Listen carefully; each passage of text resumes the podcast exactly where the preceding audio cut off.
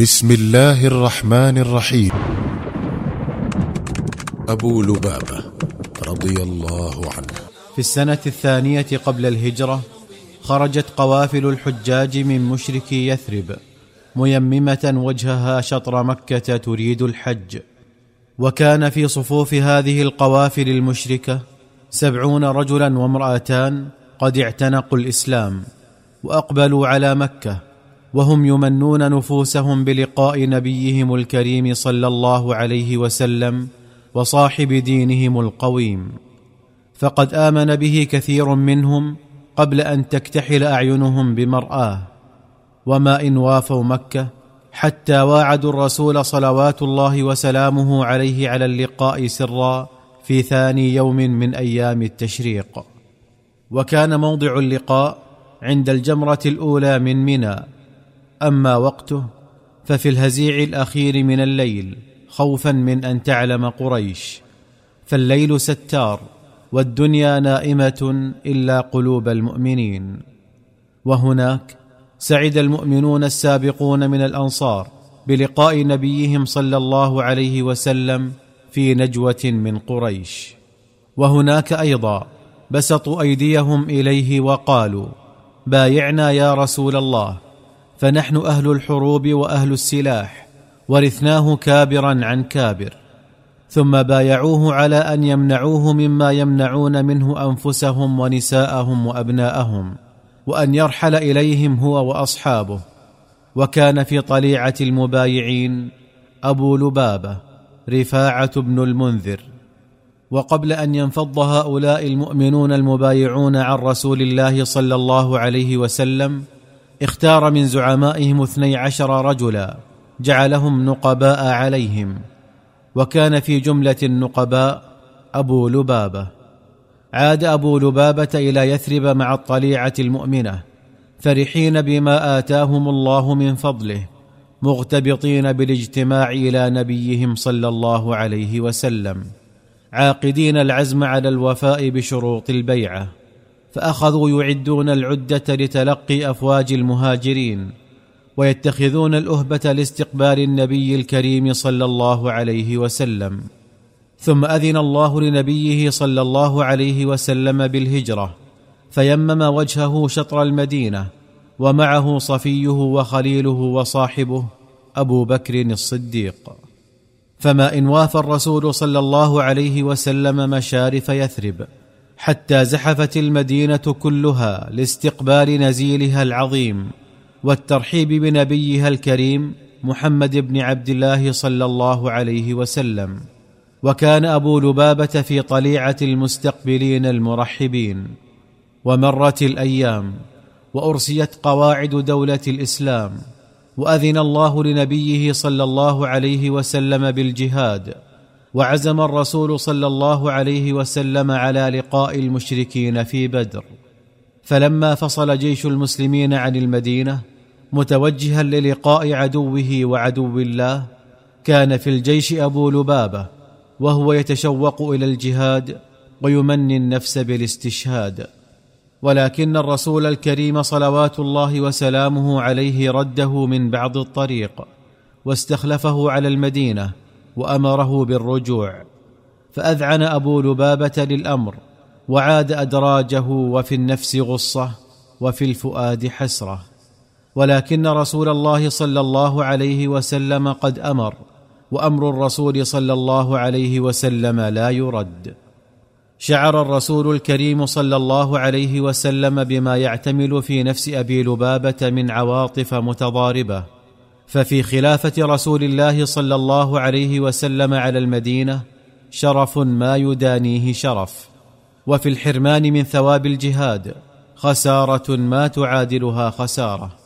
فطيب الرسول صلى الله عليه وسلم خاطره وضرب له بسهم ووعده الأجر فكان كمن شهد بدرا. ظل أبو لبابة مخلصا لربه وفيا بالبيعة التي بايعها لنبيه صلى الله عليه وسلم حتى كانت غزوة بني قريظة حيث كبى جواده كبوة ما كانت تخطر له على بال وزل زلة ما كان يتخيل أنها تصدر عنه. ذلك أن الرسول عليه الصلاة والسلام توجه بعد غزوة الخندق إلى بني قريظة ليؤدبهم جزاء نكثهم بعهدهم. وخيانتهم له وغدرهم بالمسلمين فأطبق على حصونهم من كل جانب وأحاط بهم إحاطة القيد بالعنق. فلما اشتد عليهم الحصار بعثوا إلى الرسول عليه الصلاة والسلام يفاوضونه على الاستسلام ويشترطون لأنفسهم بعض الشروط. فأبى النبي عليه الصلاة والسلام أن يقبل منهم أي شرط. وأمرهم أن ينزلوا على حكمه مهما كان وكان قد حكم على مقاتليهم من الرجال بالقتل وهم لا يعلمون. فبعثوا إلى الرسول صلوات الله وسلامه عليه يقولون ابعث لنا أبا لبابة نستشيره. وكان بينهم وبين قوم أبي لبابة محالفة في الجاهلية. فلما جاءهم أبو لبابة التف حوله النساء والأطفال يبكون وينتحبون. وقام إليه الرجال يسألونه أترى أن ننزل على حكم محمد يا أبا لبابة؟ فقال نعم ولكنه أشار بيده إلى حلقه ليعلمهم بذلك أن الرسول صلى الله عليه وسلم قد حكم عليهم بالذبح. قال أبو لبابة فوالله ما زالت قدماي من مكانهما حتى عرفت أني قد خنت الله ورسوله صلى الله عليه وسلم وأسقط في يدي فما أدري كيف أخرج من سخط الله.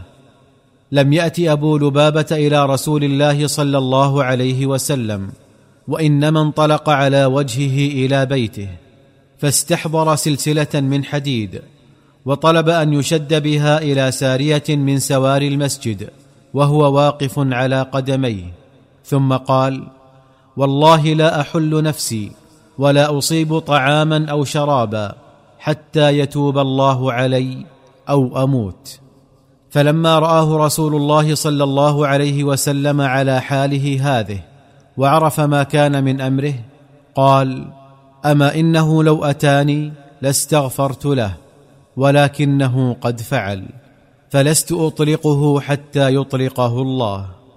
ظل أبو لبابة على حاله هذه أياما حتى ضعف جسمه ووهن عظمه وخارت قواه. ثم تلتها أيام أخرى أصيب فيها سمعه فما عاد يسمع إلا قليلا. وزاغ فيها بصره فما عاد يبصر إلا يسيرا. وكانت له بنية تأتيه باكية منتحبة فتحل وثاقه عند كل صلاة. ثم تعيده إلى سلسلته بعد ذلك. قضى أبو لبابة ستة أيام بلياليها مشدودا إلى سارية المسجد حتى جاءه الفرج من السماء عند سحر الليلة السابعة. وكان ذلك في بيت أم سلمة رضوان الله عليها. قالت أم سلمة سمعت رسول الله صلى الله عليه وسلم عند السحر وهو يضحك. فقلت مم تضحك يا رسول الله أضحك الله سنك. قال صلى الله عليه وسلم تاب الله على أبي لبابة. قلت أفلا أبشره يا رسول الله؟ قال صلى الله عليه وسلم بلى إن شئت. فقامت أم سلمة على باب حجرتها وذلك قبل أن يضرب الحجاب على نساء النبي صلى الله عليه وسلم.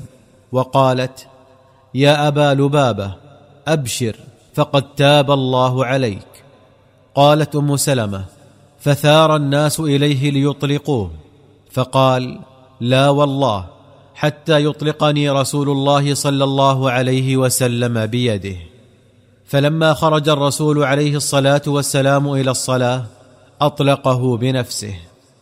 ليس في وسع أحد أن يقدر فرحة أبي لبابة بتوبة الله عليه أو أن يتصور مدى بهجته برضا نبيه صلى الله عليه وسلم عنه. فقد ظل منذ ذلك اليوم يقرأ قول الله عز وجل الذي نزل فيه وآخرون اعترفوا بذنوبهم خلقوا عملا صالحا وآخر سيئا عسى الله أن يتوب عليهم. إن الله غفور رحيم. وكان كلما قرأ ذلك فاضت عيناه فرحا بتوبة الله عليه. أما إنه لو أتاني لاستغفرت له. محمد رسول الله.